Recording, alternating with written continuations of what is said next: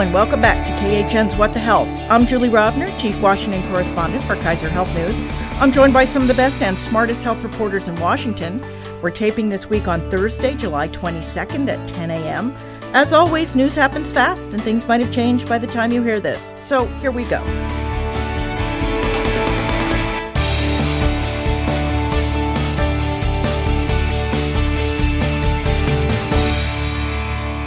Today we are joined via video conference by Alice Miranda Ollstein of Politico. Good morning. Tami Luhby of CNN. Hello. And we are pleased to welcome back to our virtual table Stephanie Armour of the Wall Street Journal. Hi, good morning. Lots of news this week, so let us get to it.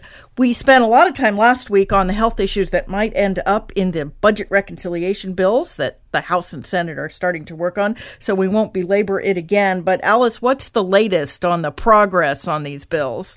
So I think uh, a lot of things are very much still up in the air. There was a failed test vote on the bipartisan infrastructure package this week, and that doesn't mean it's dead forever. They're going to keep negotiating and try again. And that package of things like roads, bridges, water, broadband, that is supposed to be its own uh, discrete bill. And then the Democrats are going to try to pass everything else that they want to pass, including all the health stuff, via reconciliation, which is going to be a massive 3.5 trillion bill. Now, if the bipartisan bill goes down forever, then they're going to have to make the reconciliation bill even more massive to include everything. And there is some fear that I've been hearing on Capitol Hill that that will mean certain things, including some of the very expensive health provisions, get scaled back somewhat. Maybe they approve these new programs, but for fewer years into the future, hoping they can, you know, extend them later to sort of get the numbers right. Again, a lot of moving parts, a lot of uncertainty right now. I always bet on things not passing and working out. So that's my assumption at this point, but who really knows? Yeah, I know. It's usually a safe bet to, to, to bet on things not happening, although occasionally you can be surprised. We also talked last week about how if Democrats are going to find a way to pay for all of these new benefits, they're going to have to do something about prescription drug prices. We've mostly been talking about letting Medicare negotiate prices, something that is currently prohibited by law. But there's another potential saver out there that's attracting attention the rebate rule. Tami, tell us what that is and why it's such a popular target right now. Well, it's a lot less controversial than allowing Medicare to negotiate drug prices. So, what the problem is, especially in the infrastructure deal, was the original deal had talked about boosting IRS enforcement, which would have brought in anywhere from, you know, 60 or 100 billion dollars. But now the Republicans have blocked that. So the negotiators need something new. And one thing that's far less controversial than negotiating drug prices is this rebate rule, which was actually pretty controversial in the health industry at the time, but it's something that the Trump administration issued in late 2020. And basically, it would effectively ban drug makers from providing rebates to pharmacy benefit managers and to insurers. And instead, the drug companies would be encouraged to pass the discounts along directly to patients at the pharmacy counter. And, you know, this has been an issue that has, you know, many arguments, many sides in the industry. But uh, initially, it was dropped because the Trump administration had suggested it in 2019, but then dropped it because it was going to raise premiums for all Medicare enrollees. And then they brought it back in late 2020 because Trump issued an executive order on it in July in hopes of convincing the public to vote for him. But anyway, because it's so, a lot of money. it is. So so basically, it's probably north of 170 uh, billion dollars in Medicare spending. One reason why it was dropped was because it was going to increase the cost of Medicare. So if you repeal the rule or push it back, then you miraculously save money. Now, the rule was supposed to go into effect in 2022, but uh, you know the industry sued, so now it's going to go into the Biden administration pushed it back to 2023. So it's possible that they'll delay it for a year, which will save money for one plan, and then they may repeal it, which will save money for potentially the, the spending plan that'll go through reconciliation. So we'll see. But basically, this is, I don't think too many people would be crying if this rule disappeared. This is this is one of those weird ways that Congress can technically save money by not doing something, right, and not um, letting something go ever go into effect because it actually right doesn't at the moment exist. Except in a rule. There's going to be a lot of uh, funny math in the months yes, for sure. I would say it's kind of the opposite of the doc fee fix that we had going on for so many years, where blocking something from not taking effect actually cost money. So it's just sort of one of the weird things about federal budgeting. And one of the reasons, I mean, it's just, it's a great example of the things that there are so many things in play here, so many puzzle pieces that have to come together uh, for this to happen. And I think one of the reasons that there was this test vote is that Majority Leader Schumer was trying to push things along. He was trying to, you know, make the bipartisan group finish. I think they're sort of learning a lesson from the, the summer of 2009 when they were working on the health bill. And there was this, you know, there was a Democratic and Republican group that uh, had us all standing in the halls for hours and days and weeks on end negotiating. And in the end, the Democrats lost a lot of time working on the Affordable Care Act because they were waiting to see if there was going to be a bipartisan bill. And I think Schumer is probably, you know, having palpitations about that. And so he was trying to say, if you guys are going to do this bipartisan bill, you better do it now. Um, but there, I mean, there is some muttering about delaying or canceling the August recess, which they've done maybe twice ever. I mean, Alice, do you think that might actually happen if it looks like they're making progress? At this point, uh, we just don't know. I think things could become a little more clear next week, but I mean, this could drag into August and beyond. Oh yeah, I expect it will. This is this will keep us busy all fall. Well, let's talk about COVID. Uh, the Delta variant is here, and cases are up in every single state. We also learned this week that COVID was in large part responsible for a decline in life expectancy in 2020 of more than a year and a half. That is the largest single year decline since World War II. Think about that for a minute. Now, the vast majority of cases and an even bigger majority of people who are getting very sick are those who are not not vaccinated, and there's still a pretty big partisan divide, according to polls, with Republicans and Trump supporters much less likely to be vaccinated than Democrats. For the first time this week, though, it seems like more Republicans are coming forward to publicly urge their brethren to get the shot, particularly at Fox News, where vaccine resistant messages have been frequent. Are we seeing some sort of turning point? I did sort of notice that the uh, Fox News commentary from from Hannity happened after the stock market swayed. So I don't know how much of the economic reality of the Delta variant is starting to hit home. I think you still see a far a large number of Republicans who are really not saying anything. They're sort of playing it safe by by walking that road. I don't know. Do, does anyone on the on here happen to know what happened to the Biden invitation to Trump to come to the White House on this? At a recent press briefing, Jen Psaki was asked about overtures to Trump to promote the vaccine, and basically she said he doesn't need an invitation to promote the vaccine. so that seemed kind of their attitude.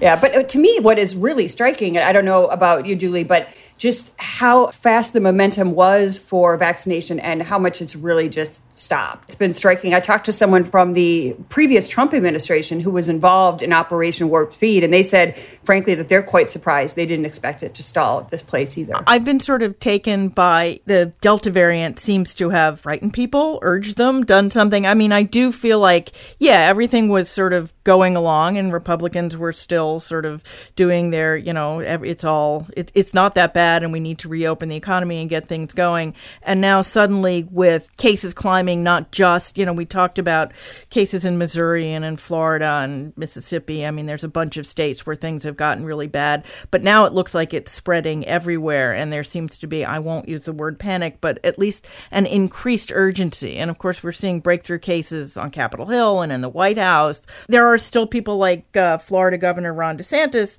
who's been downplaying the pandemic uh, since it began, he's vowed to appeal a ruling upholding the CDC's restrictive rules for cruise ships because the cruise industry is such a huge boost to Florida tourism. On the other hand, DeSantis, who is selling anti Tony Fauci swag as a political fundraiser, is suddenly all about getting people vaccinated. Are Republicans wondering how they're going to be remembered when this is all done? Alice, there's this sort of weird, you know, on the one hand, they're saying get vaccinated. On the other hand, they're not allowing localities in their states to do anything that would prevent the spread in any other way.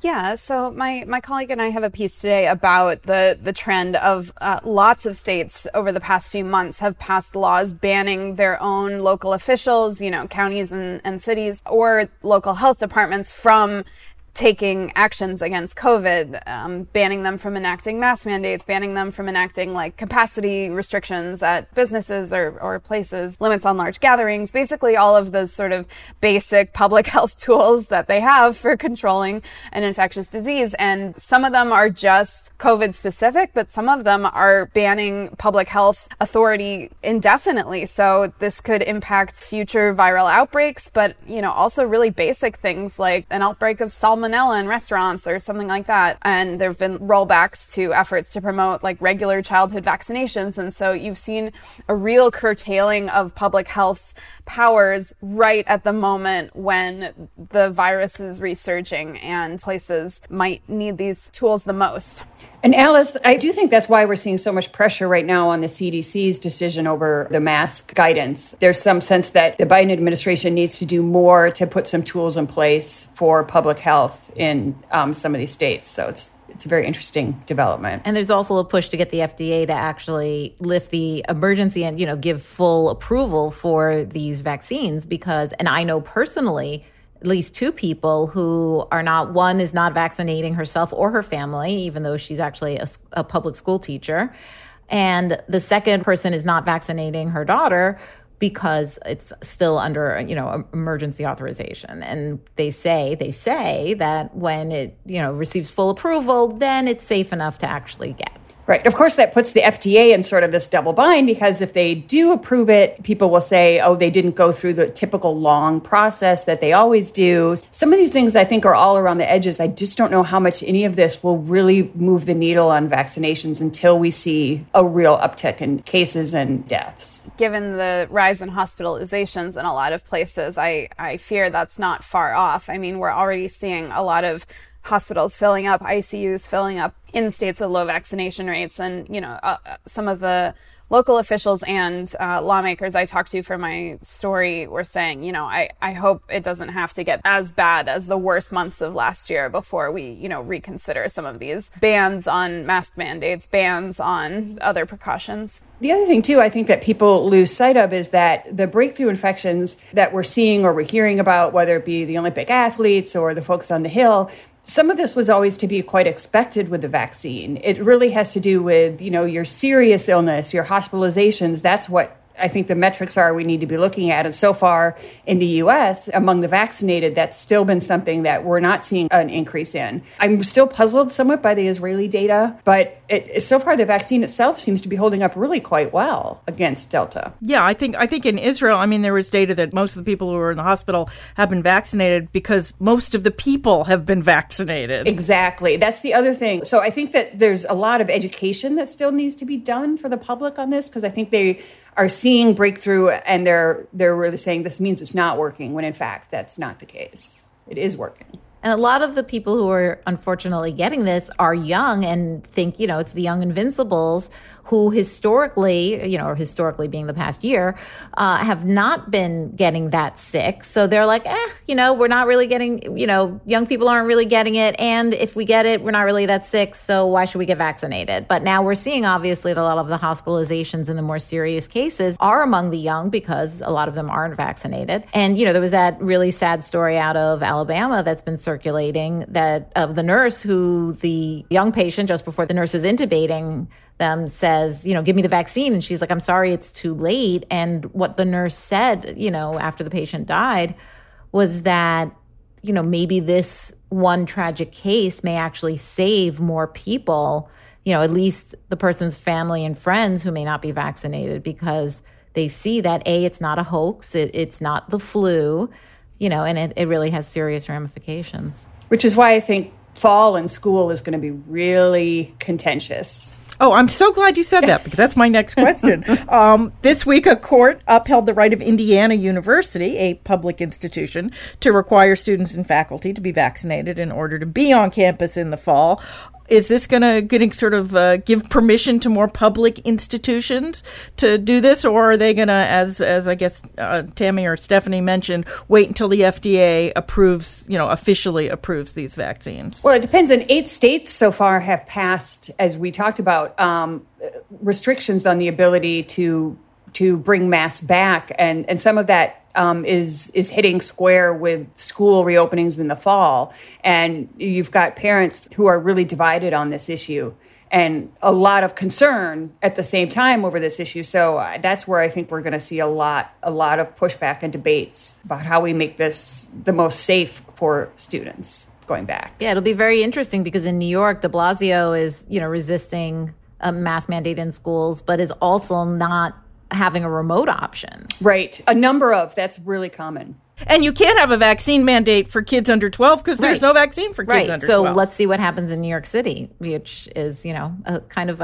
from what I've heard, is a fairly large school system. So it'll be a good test. All right. Well, while we've been concentrating on the pandemic with good reason, the opioid epidemic is continuing to rage. Last week, we learned that it wasn't just COVID that made 2020 deadly. According to the CDC, there were nearly 100,000 overdose deaths. That's the highest number on record. On the other hand, this week, a group of state attorneys general announced they'd reached a settlement with four of the companies considered most responsible for flooding the U.S. market with opioids uh, distributors AmerisourceBergen, Cardinal Health, and McKesson, and drug maker Johnson & Johnson. The companies have agreed to pay a combined $26 billion to states and localities. This is the biggest settlement of its type since the tobacco settlement back in the late 1990s. Now, that settlement was supposed to be spent on anti tobacco activities, but in fact, most of it went to completely unrelated state spending, a lot of roads, in fact. Um, is there any reason to think that won't happen to this money too? Or might we actually see some efforts to do something about opioids? Well, as I understand it, the agreement that was announced by the bipartisan group of the attorneys general stipulates that the money does go back into the communities for opioid addiction services. I haven't covered this in depth, so others can feel free to jump in, but that was my understanding. Yeah, but that's what the tobacco true, money was supposed to true. do too. Yes, yes, that that is a good point. But you know, it, just, you have to. It all feels very familiar as I read it. Although keep in mind that states and localities right now are desperate for funding to address this issue. This is something that's that's hitting them in terms of where they really want resources and more resources. So that I think could potentially play a significant role. I, I also wonder, you know, as Alice said, there's so many states now that are cutting back on the ability of their you know public health officials to do things if that's going to impact efforts against opioids. I mean even by accident you know public health which is, has always been a very trusted profession is now suddenly very politicized I also am waiting for the fight about Medicaid expansion in the remaining holdout states to intersect more with the opioids conversation because it's played a big role in, in the states that have expanded in helping get care to low income people who need it. And so I'm wondering if that will be an additional pressure on the conversation either about pushing individual states to expand or just going around them and doing some sort of federal program as as they're discussing on Capitol Hill right now. So it seems we can't go a week without talking about hospital price transparency, but there is news this week. The Biden administration has taken note of the raft of stories about how hospitals aren't following the Trump era rules requiring them to make their prices public. Now they are proposing to increase the fines for flouting those rules. Assuming these proposed rules are put into effect, is it going to make a difference or hospitals would hospitals rather just pay the government than make their prices public? Has any hospital been fined at this point? I mean, I know they've got letters have gone out, but part of it has right. Be, I don't believe anybody's actually been yeah, fined, but yes, they've been threatened. Right, it has to be but enforced. the fines are so small. I know. They're, I know. they're like three hundred dollars a day. Right. They might have to go the public shaming route. Yeah, that they used to yeah. do. Yeah. I mean, two million dollars is not chump change, and right, this, and that's what the that's what the new right. fines and be. and this isn't going away, so it's possible. And you know, the insurers are coming in next year, so. The Biden administration, especially since he even mentioned this in an executive order, you know, which is what uh, the fines, I guess, stem from, or the increase in the fines stem from. But you know, the hospitals can choose to continue to ignore this, but it doesn't sound like it's something that's going to go away from the administration. Uh, but the question is, is it going to make a difference? I mean, are people going to be shopping? And, you know, the Wall Street Journal has done some fantastic stories on this and others have that point out a lot of the differences, uh, you know, in in pricing. But ultimately, will will we see a lot of changes, and particularly will the consumers start actually shopping on price, which is sort of what the Trump administration and what we heard Seema Verma endlessly say, like airline prices. But I don't know if this is going to become an equivalent of Expedia to get their MRIs or to, you know, do their shoulder surgeries or whatever. Yeah, I think I think it's really when the third parties come in when we start seeing some of that because right now even if you look at the data that is been posted it doesn't make sense to the average consumer. I mean, we're still a ways but, away from whether knowing whether this is going to make much impact. Right, but my company had one of these third party that would allow us to right. to shop and first of all, I knew about it and I never used it. No, and no. you know, 95% of my colleagues had never heard about it when I talked to them. So, you know, even when this data was out there in some capacity, people didn't use it. So, who knows? I mean, that's what the experts say. I would say, as we know, Expedia has its own problems because, and I'm not blaming Expedia here, I'm blaming the airline industry, which has figured out ways to, you know, yes, you get a price, air quotes, but it's not really the price um, because there's all these add on fees. So the requirement that they make their prices public has not, in many cases, has not helped all that much. And I wonder if, you know, healthcare isn't going to figure out the same way to do it, where you're going to get prices, but you're not really going to know how much you're going to be expected to spend. Right. That's what the surprise billing rule will be. I was just thinking, yeah, Tami. I was just my brain went to the same thing. Yep. That's where I think we may see more more impact. And that was my next question, which is they're writing the regs on the surprise billing rule. I guess the way they write them is going to be really important as to whether all of this new information is actually going to be of some use. I mean, what will be interesting to see is, you know, whether consumers shop or not, it'll be interesting to see what insurers do because now all of a sudden they're seeing what their competitors are paying or and you know which may be a lot less than what they've been asked to pay so i think there we may see some changes and that may ultimately help consumers but we'll see. And i mean yeah the surprise billing that does have a, ch- a chance of actually having much more of an impact on on certain consumers. But it was interesting because one of the experts i was speaking to said while you still have high deductibles people are going to consider those surprise bills, right? When they get, then they have to go to the doctor or do something in the beginning of the year, and all of a sudden they get a $2,000 bill or a $1,500 bill, and they're like, wait, it's a surprise bill. It's like, no, it's actually your deductible. Although a surprise bill can be your deductible. I mean, if it's if it's more than you were expecting, then it's a surprise bill. Right. But they're allowed to bill it. Right. Right. But that's the problem is, is that when we're, when we're all writing saying surprise billing is over, et cetera, consumers don't necessarily always understand what a surprise bill is. And again, if they get a bill for their deductible, they may say, wait, this isn't allowed anymore. And it's like, well, actually, it is.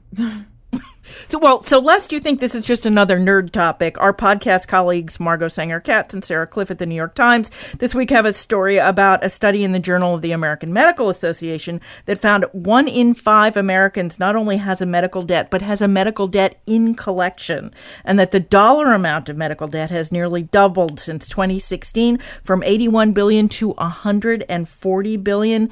This is kind of crazy. How long can we continue to let hospitals bankrupt patients? Even those with insurance, or at very least ruin their credit ratings.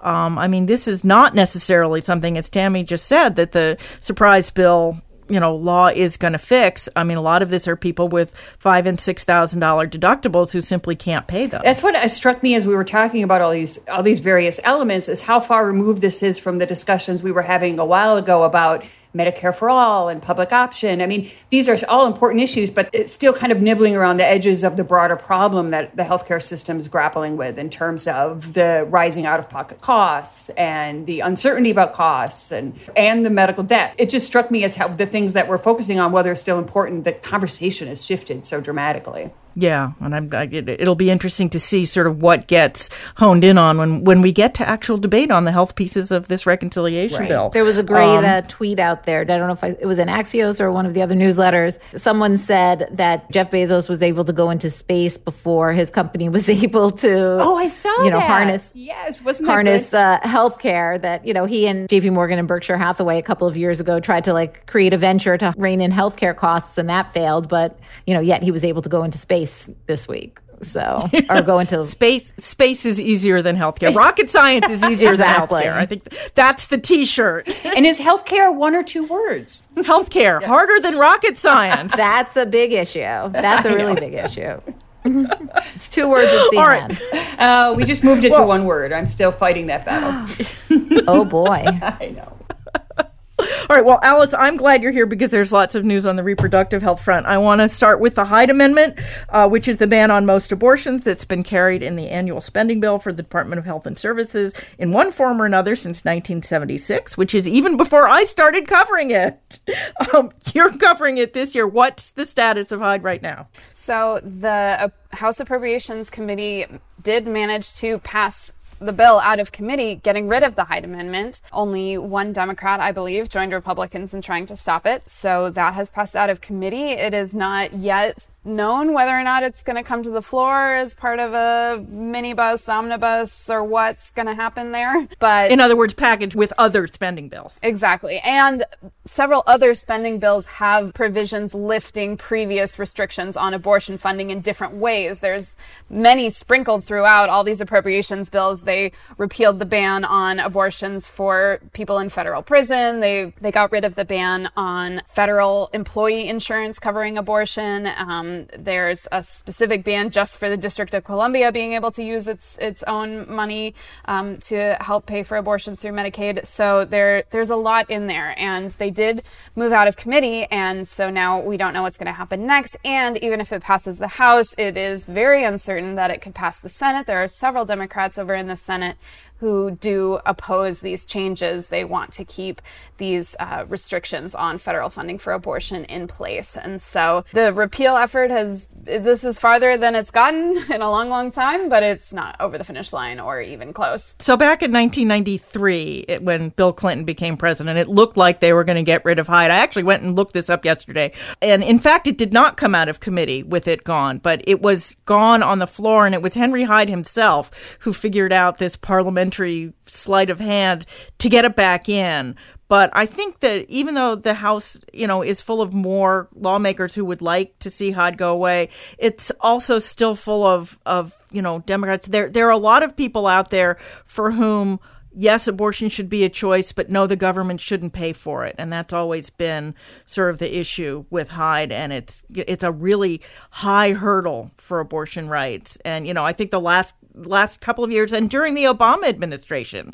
They didn't even try because it's such an enormous fight. There seems to be very little chance they can win, right? This is why polling on this is so tricky and why both sides say that they have the public on their side. Because if you frame the question as, do you think that taxpayers should pay for abortions? You know, most people say no. But if you say, oh, do you think people should be denied an abortion just because they're poor and on Medicaid? People are like, oh, no, that's, that's crazy. So it's really a question of framing and the left has really leaned into the argument that this is, you know, a racial justice issue, an economic justice issue, that we're already at a place where if you are wealthy, you can get an abortion, and if you are poor, you cannot. And this would level that playing field a little more and make it a true choice for everyone. Whereas, um, like you said, a lot of people, including a lot of Democrats, are uncomfortable with the idea of federal funding going towards this. So, meanwhile, on the state level, I mean, while we're waiting for the Supreme Court to take up and consider this Mississippi law, um, we had a court this week strike down in Arkansas near total ban on abortion.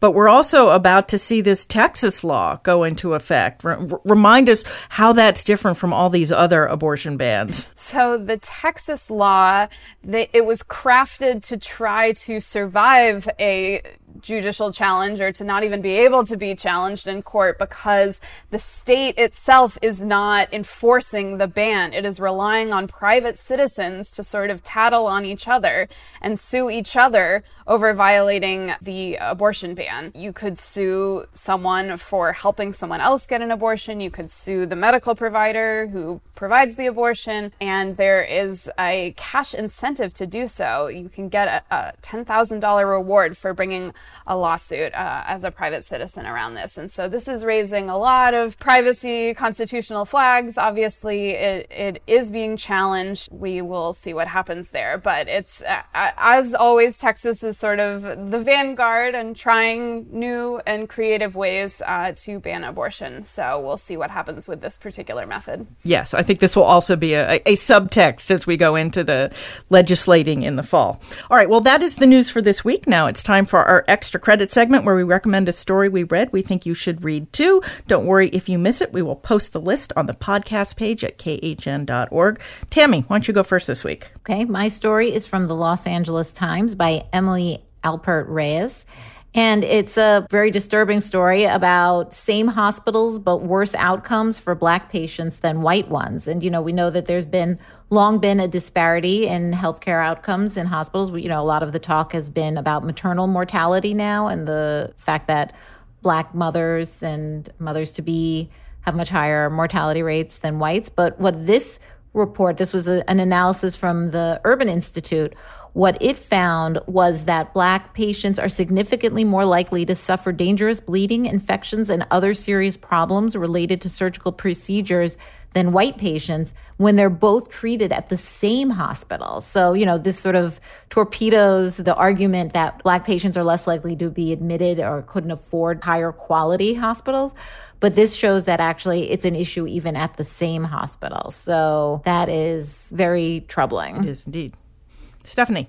My story was in the Washington Post. It's called Biden Administration Workers Grapple with Health Threats Posed by Climate Change and Heat by Eli Rosenberg and Abha Bhattarai. And what this is, it's really fascinating because it's looking at the heat waves that we've been having on the West Coast and the fact that the Biden administration's um, OSHA now wants to put some sort of heat illness rule as a priority to get passed. And what is potentially surprising to people is that there is not any rule that governs heat related workplace safety.